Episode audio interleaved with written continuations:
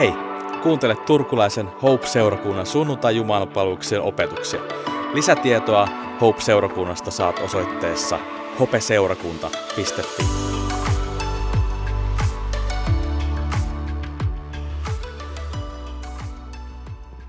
Sä oot tullut nyt kuuntelemaan meidän opetussarjaa, jonka Kenno Leijer ansiokkaasti aloitti viime sunnuntaina.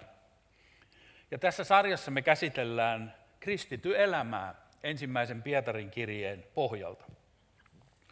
Lämpimästi me suositellaan sitä, että lue tämän sarjan aikana, tämä kestää vielä siis kaksi seuraavaa sunnuntaita, niin lue Pietarin molemmat kirjeet tämän sarjan aikana, niin sä näet sen koko taustan sieltä, koska emme voi kuitenkaan näihin opetuksiin kaikkea sisältää, mitä, ne kirje, mitä niissä kirjeissä on.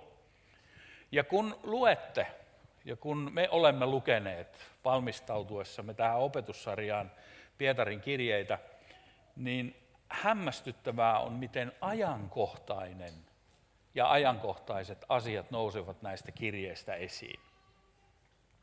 Tänään meidän opetuksen niin kuin sisältönä on pyhä elämä. Meidän, meidän semmoinen teema tässä on, että on vähän niin kuin haussa kristityn elämä, niin nyt, nyt me katsotaan, että mitä se pyhä elämä on Pietarin ensimmäisen kirjeen perusteella. Ja siihen vähän niin kuin esipuheena mä ajattelin, että mä luen toisen luvun alusta, vaikka keskityn käsittelemään tekstiä siinä ensimmäisessä luvussa, niin mä kuitenkin luen siitä toisen luvun alusta kaksi jaetta. Ja mä luen ne kolmesta eri käännöksestä, kolmesta siis Suomessa olevasta käännöksestä. Luen sieltä siis 1 Pietari 2, jakeen 1 ja jakeen 3. Ja luen sen ensiksi tämän uuden Uusi testamentti 2020 mukaan. Sitten luen sen 92 käännöksen mukaan ja sitten luen sen vielä sen 3338 käännöksen mukaan. Nyt jos pystyt olemaan tarkkana, niin hyvä. Tehän olette jo riisuneet päältänne kaiken pahuuden ja valheen, teeskentelyn ja kateuden sekä pahat puheet, kun olette päässeet näin maistamaan Herran hyvyyttä. Tämä oli siis 2020 uuteen. Ja sitten seuraava. Jättäkää siis kaikki pahuus ja vilppi, kaikki teeskentely ja kateus ja kaikki panettelu. Olettehan te maistaneet Herran hyvyyttä. Ja sitten vielä se kolmas. Pankaa siis pois kaikki pahuus, kaikki vilppi ja ulkokultaisuus ja kateus ja kaikki panettelu, jos olette maistaneet, että Herra on hyvä. Ja nyt mä haluaisin antaa teille sellaisen mielikuvan. Pyydän jo vähän etukäteen anteeksi, että jos tämä jää haittaamaan teidän kuuntelua, mutta otan sen riskin, koska palaan siihen myöhemmin. Eli ajatelkaapa sellaista tilannetta, jossa tuota, niin jos aina vain puen uutta vaatetta päälle, milloinkaan riisuuntumatta niistä, mitä minun ylläni on ollut. Aina vain uutta ja uutta ja uutta. Niin miten siinä mahtaa käydä? Ennen pitkää me aletaan näyttää aika koomiselta. Liikkuminen tulee mahdottomaksi.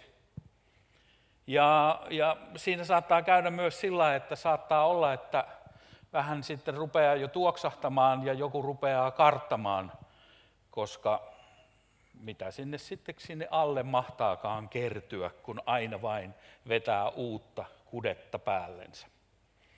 Joten anteeksi, jos tämä nyt jää sinua vähän vaivaamaan, mutta toisaalta hyvä, jos jää, koska uskon, että se auttaa sinua nyt ymmärtämään, mistä me tänään puhutaan. Sillä Jeesus ja hänen kohtaamisensa – se on kaikkein keskeisintä ja olennaisinta meidän uskossa, meidän julistuksessa ja meidän seurakunnan elämässä. Sitä ei voi korvata mikä, mitään. Se on kaikkein keskeisintä. Se on kaikkein tärkeintä. Se on kaikkein olennaisinta. Ja sen, mitä Jeesuksen kohtaaminen saa aikaan ja mitä se vaikuttaa, sitä ei voi korvata millään muulla. Sitä ei voi saada aikaa ei lahjakkuudella, ei suomalaisella sisulla, ei inhimillisellä viisaudella, eikä millään tavalla niin kuin omin voimin suorittamalla. Jeesuksen kohtaaminen on täysin korvaamaton asia.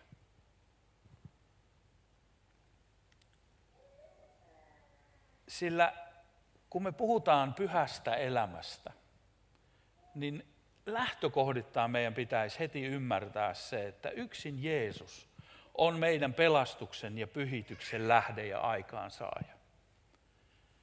Se, mikä meidän osuus on, niin sen voisi kiteyttää oikeastaan yksinkertaiseen kysymykseen. Mikä sinun suhteesi Jeesukseen on nyt? Ei mitä se oli tai mitä toivoisit sen olevan, vaan mitä se on nyt. Se on se meidän osuutemme, mitä me voimme tehdä. Me voimme joko väistellä Jeesusta, paeta häntä, tai me voidaan kulkea kohti häntä ja me voidaan haluta niin kuin oppia tuntea häntä yhä paremmin ja antautua yhä kokonaisvaltaisemmin hänelle. Mikä on sinun suhteesi Jeesukseen? Mietiskellään vähän tätä kysymystä tämän meidän lukemamme sanan valossa.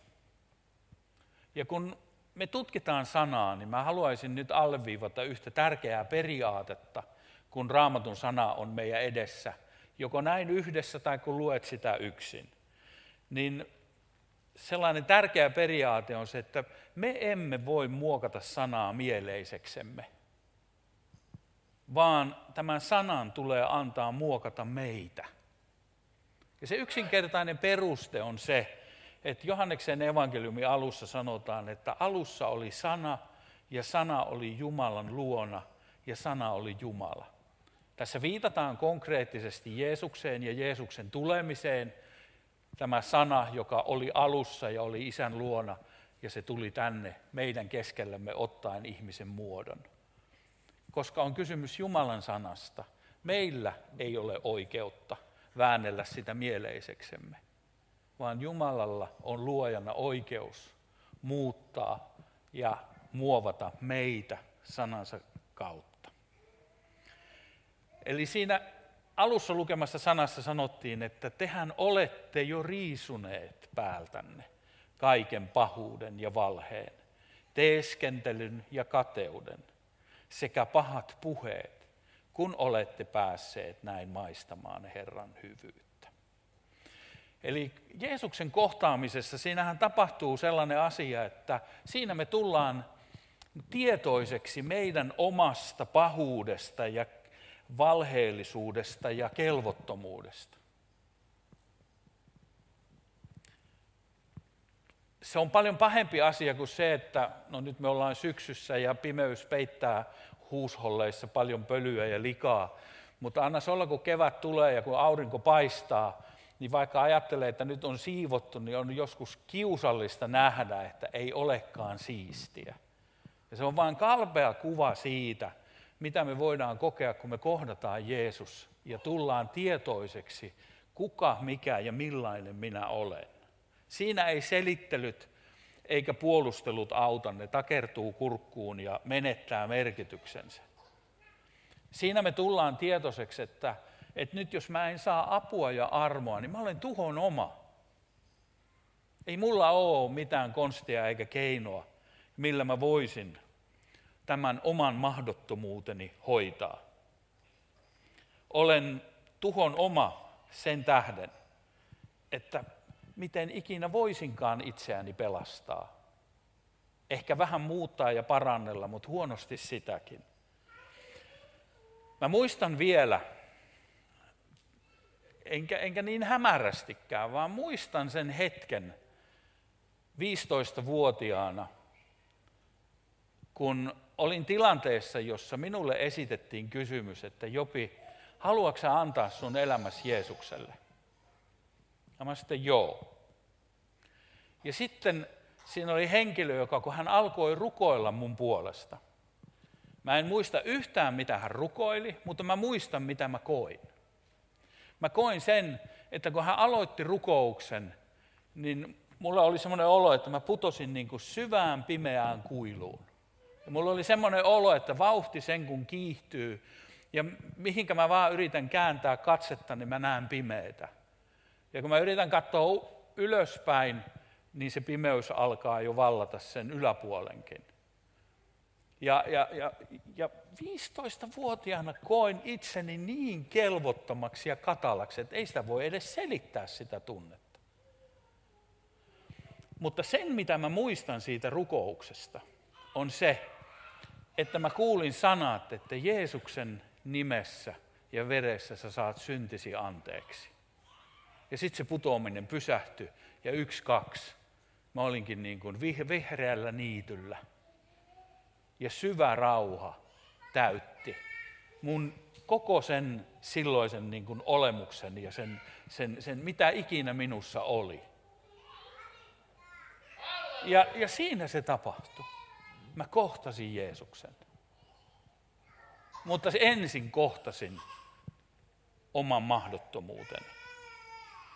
Ja siinä konkretisoitu mulle syntisyys ja armahdus, mahdottomuus ja pelastus. Se, että itse en voi itse mitään tehdä, mutta voin ottaa vastaan armon ja anteeksi antamisen. Sillä Jeesuksen kohtaamisessa me saadaan osaksemme rakkaus. Aivan käsittämätön rakkaus. Ja käsittämätöntä siinä on esimerkiksi se, että vaikka en kykenisi vastaamaan siihen, vaikka en kykenisi toimimaan ja toteuttamaan Jeesuksen tahtoa, niin hän vaan rakastaa mua. Ja hän tarjoaa mulle armoaan, että sä saat anteeksi. Sun ei tarvii jäädä siihen, missä sä olet, vaan mä annan oman apuni sinulle. Ja tämä avaa meidän koko elämän ja olemuksen muutokselle. Muutokselle, jota Jeesus saa aikaan ja tahtoo saada aikaan meidän elämässä. Ja se ilmenee esimerkiksi sillä tavalla, että ei tarvii enää teeskennellä. Ei tarvii olla kateellinen. Ei tarvii puhua pahaa toisista. Siis mun ei tarvii yrittää olla jotakin muuta, mitä mä olen, koska Jeesuksen kohtaamisessa mä saan sen kokemuksen, että mä olen arvokas luojalleni. Niin arvokas, että hän osoittaa rakkautensa ja antaa anteeksi. Miksi tarvitsisi olla kateellinen? Koska Jeesuksessa mulla on kaikki, mitä mä tarvitsen. Ja mä oikein koitin kulkea taaksepäin aika monta vuotta sinne 15-vuotiaaksi ja tavoitin jotakin siitä tunteesta silloin, että, että hyvänen aika.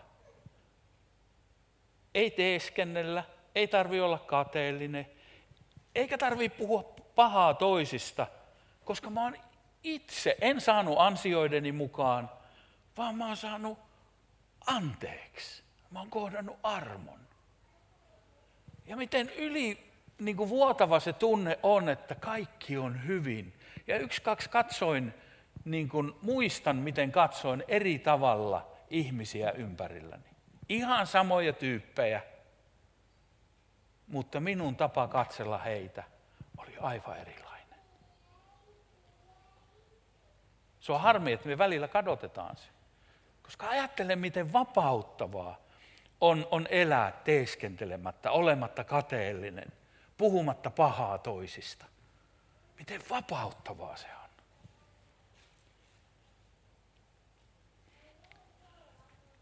Eli se tärkeä kysymys pyhän elämän suhteen ja se meidän osuutemme. Mikä on suhteeni Jeesukseen nyt? Kenno vähän avasi, että kun Pietari kirjoittaa tätä kirjettä,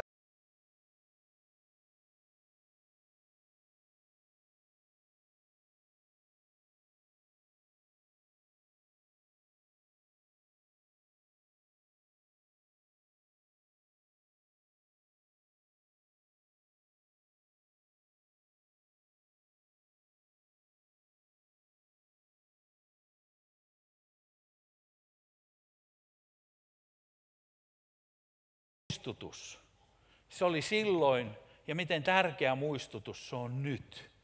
Kun me eletään tällaista aikaa, jolloin on, on, on kaikenlaisia uutisia, todellisia ja ei-todellisia, on meidän ympärillä. On ihan aitoja, rehellisiä, luotettavia uutisia ja on valeuutisia. Ja me ei voida niin kuin ensi kuulemalta millään saada selvää, että mikä tässä on mitäkin. Me ei voida mennä sinne uutisten taakse ja löytää ne ihmiset ja niiden ihmisten motivaatio ilmoittaa ja kertoa sitä, mitä he ovat ilmoittaneet ja kertoneet. Se on täysin mahdotonta. Pitäkää ajatuksenne kirkkaina.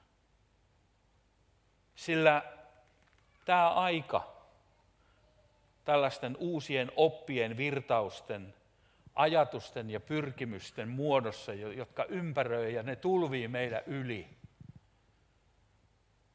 niin välillä tuntuu epätoivoiselta.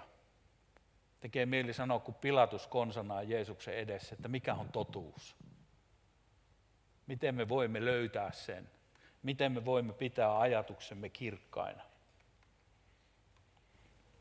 Ihmiset olivat silloin hämmentyneitä, jos me ollaan hämmentyneitä tänään. Myös heidän aikanaan kaikenlaiset uskomukset ja aatteet ja uutiset sekoittivat ihmisten mieliä ja elämää. Oli paljon vallalla pelkoa ja epävarmuutta. Ja sinne Pietari sanoo, pitäkää ajatuksenne kirkkaina. Keskittykää siihen, mikä on olennaista. Se, mikä varmasti on totta ja mikä kestää. No sitten katsotaan jaetta 14. Siellä sanotaan näin. Olkaa kuuliaisia lapsia. Älkääkä taipuko noudattamaan himoja, joiden vallassa ennen tietämättömyytenne aikana elitte. Jeesuksen kohtaaminen mahdollistaa sellaisen kuuliaisuuden Jumalaa kohtaan, jossa oikeasti meidän ne sellaiset itsekkäät omat halut, toiveet ja pyrkimykset jäävätkin toissijaisiksi. Ja meillä on mahdollisuus oppia, kuten sen, minkä Jeesuskin kärsimysten kautta oppi, näin raamatussa sanotaan, se oli kuuliaisuuden. Eli Jeesus oppi sanomaan puhuessaan isälle, että isä, tapahtukoon sinun tahtosi, ei niin kuin minä tahdon. Tai niin kuin Jeesus opetti rukoilemaan isä meidän rukouksessa, että tapahtukoon sinun tahtosi taivaassa ja maan päällä. Ja erityisesti se maanpäällinen osuus koskettaa meitä. Mikä on meidän suhteemme Jeesukseen? Voiko hänen tahtonsa ja tarkoitusperänsä toteutua meissä ja meidän elämässämme? Jeesuksen kohtaaminen tekee sen mahdolliseksi. Jos me emme tunne Jeesusta, niin mitä me ylipäätänsä välitämme raamatusta tai raamatun sanasta? Miksi ihmeessä antaisimme sen ohjata itseämme? Mutta kun oppii tuntemaan Jeesuksen, niin sana tulee tärkeäksi. Ja meissä syntyy halu antaa sen sanan ohjata meitä ja meidän elämää. Jeesuksesta erkaantuminen puolestaan nostaa esiin meidän itsekään luonteen, meidän halut ja meidän pyrkimykset. Mä luen uudelleen sen siteerauksen, missä siteerasin Paavalin tekstiä roomalaiskirjeestä, tämä pukekaa yllenne Herra Jeesus Kristus. Niin mä luen vähän pidemmästi siitä, eli tämä löytyy roomalaiskirjeen 13. luvusta, jakeesta 11, ja täällä sanotaan näin. Tehän tiedätte, tehän tiedätte, mikä hetki on käsillä. Teidän on aika herätä unesta, sillä pelastus on nyt meitä lähempänä kuin silloin, kun meistä tuli uskovia.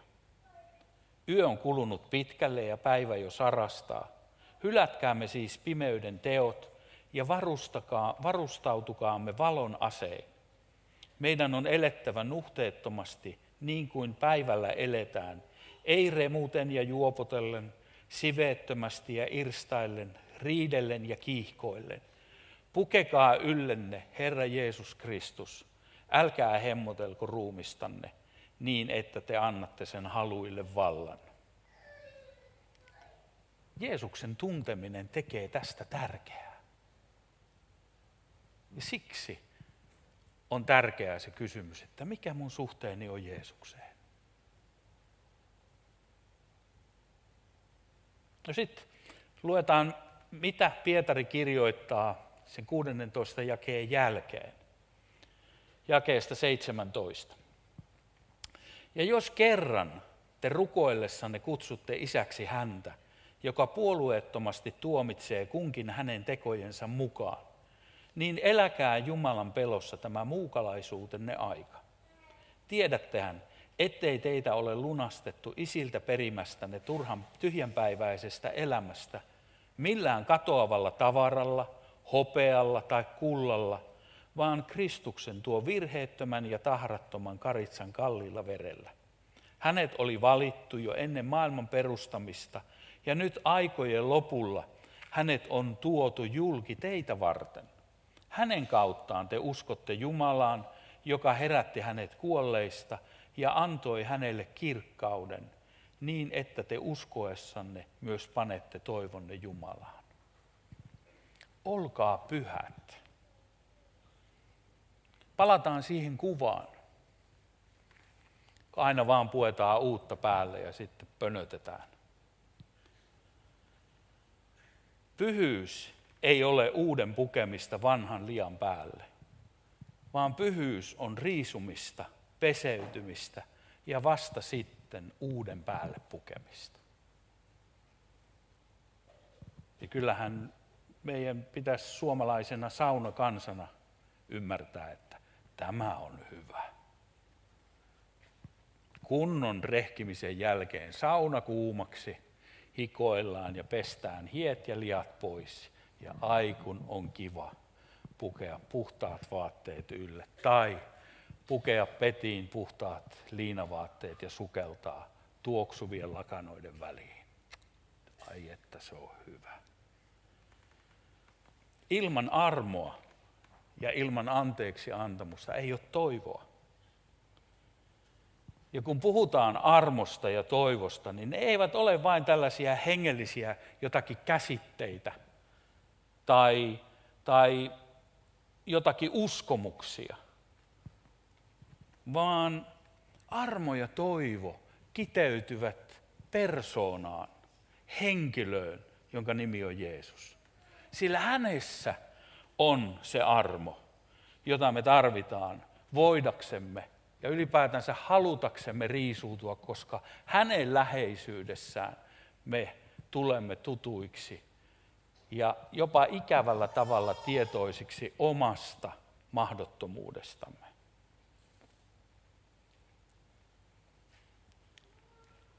Hän on se toivo, joka kantaa halki koko meidän elämämme.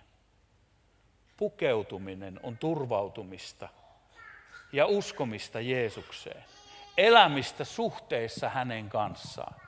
Ja siksi kysyn itseltäni ja sinulta, mikä on sinun suhteesi Jeesukseen tänään, nyt? Pidä ajatukset kirkkaina. Se on pyhää elämää. Pysy ytimessä, pysy yhteydessä sekä Jeesukseen että seurakuntaan. Älä usko kaikkea, mitä sinulle syötetään, vaan kysele. Kysele näitä yksinkertaisia kysymyksiä, mitä lapset osaavat kysyä. Kuka puhuu? Kuka noin sanoo? Mitä sä pyydät? Mitä sä oikeastaan meinaat ja mitä sä tahdot? Mitä minun pitäisi sulle antaa tai tehdä? Mihin sä haluat mua viedä? Mihin sä oot mua johtamassa? Kuka sä muuten oot? minkälainen se sun oma elämä on? Minkälaisia tekoja, sanoja, minkälainen sun suhde on Jeesukseen ja minkälainen sun suhde on toisiin ihmisiin? Tämä on pyhää elämää. Tämä on se, miten voimme pitää ajatukset kirkkaina. Emme juokse sinne tänne, vaan me pysymme Jeesu, yhteydessä ja suhteessa Jeesukseen.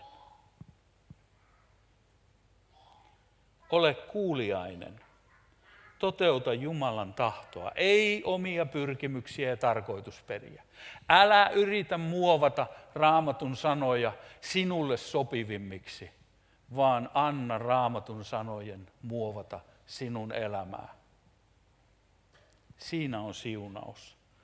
Se on pyhää elämää. Se on sitä, miten voimme käytännössä pitää ajatuksemme kirkkaina. Ja mä haluan päättää, kun aloitin Pietarin, ensimmäisestä Pietarin kirjeestä toisesta luvusta, niin mä haluan myös päättää sinne. Toinen luku jakeesta neljä ja jae viisi. Tulkaa hänen luokseen, elävän kiven luo, jonka ihmiset ovat hyljänneet, mutta joka on Jumalan valitsema ja hänen silmissään kallisarvoinen.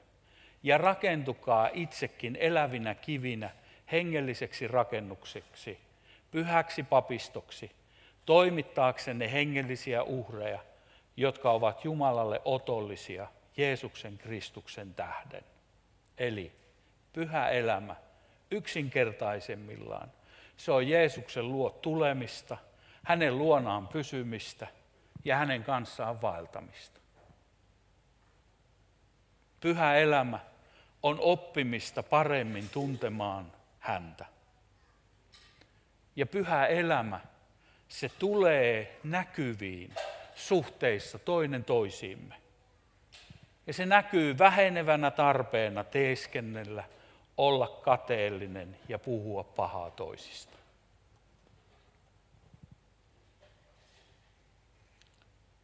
Jumala on pyhä. Ja hänen pyhyytensä tasolle me emme yllä eikä Jumala sitä meiltä odota. Mutta tämä pyhä Jumala on kutsunut meidät elämään pyhää elämää tasolla, johon me yllämme ja johon me pystymme. Kristityn pyhä elämä perustuu ja tulee mahdolliseksi Jeesuksessa. Siksi tänä päivänä ja tänä aikana meidän näky Hope-seurakunnassa on yksin Jeesus, koska hänessä on kaikki joten rukoillaan, painetaan päämme hänen edessään. Jeesus, en tiedä, miten osaisin tai osaisimme yhdessä kyllin sinua kiittää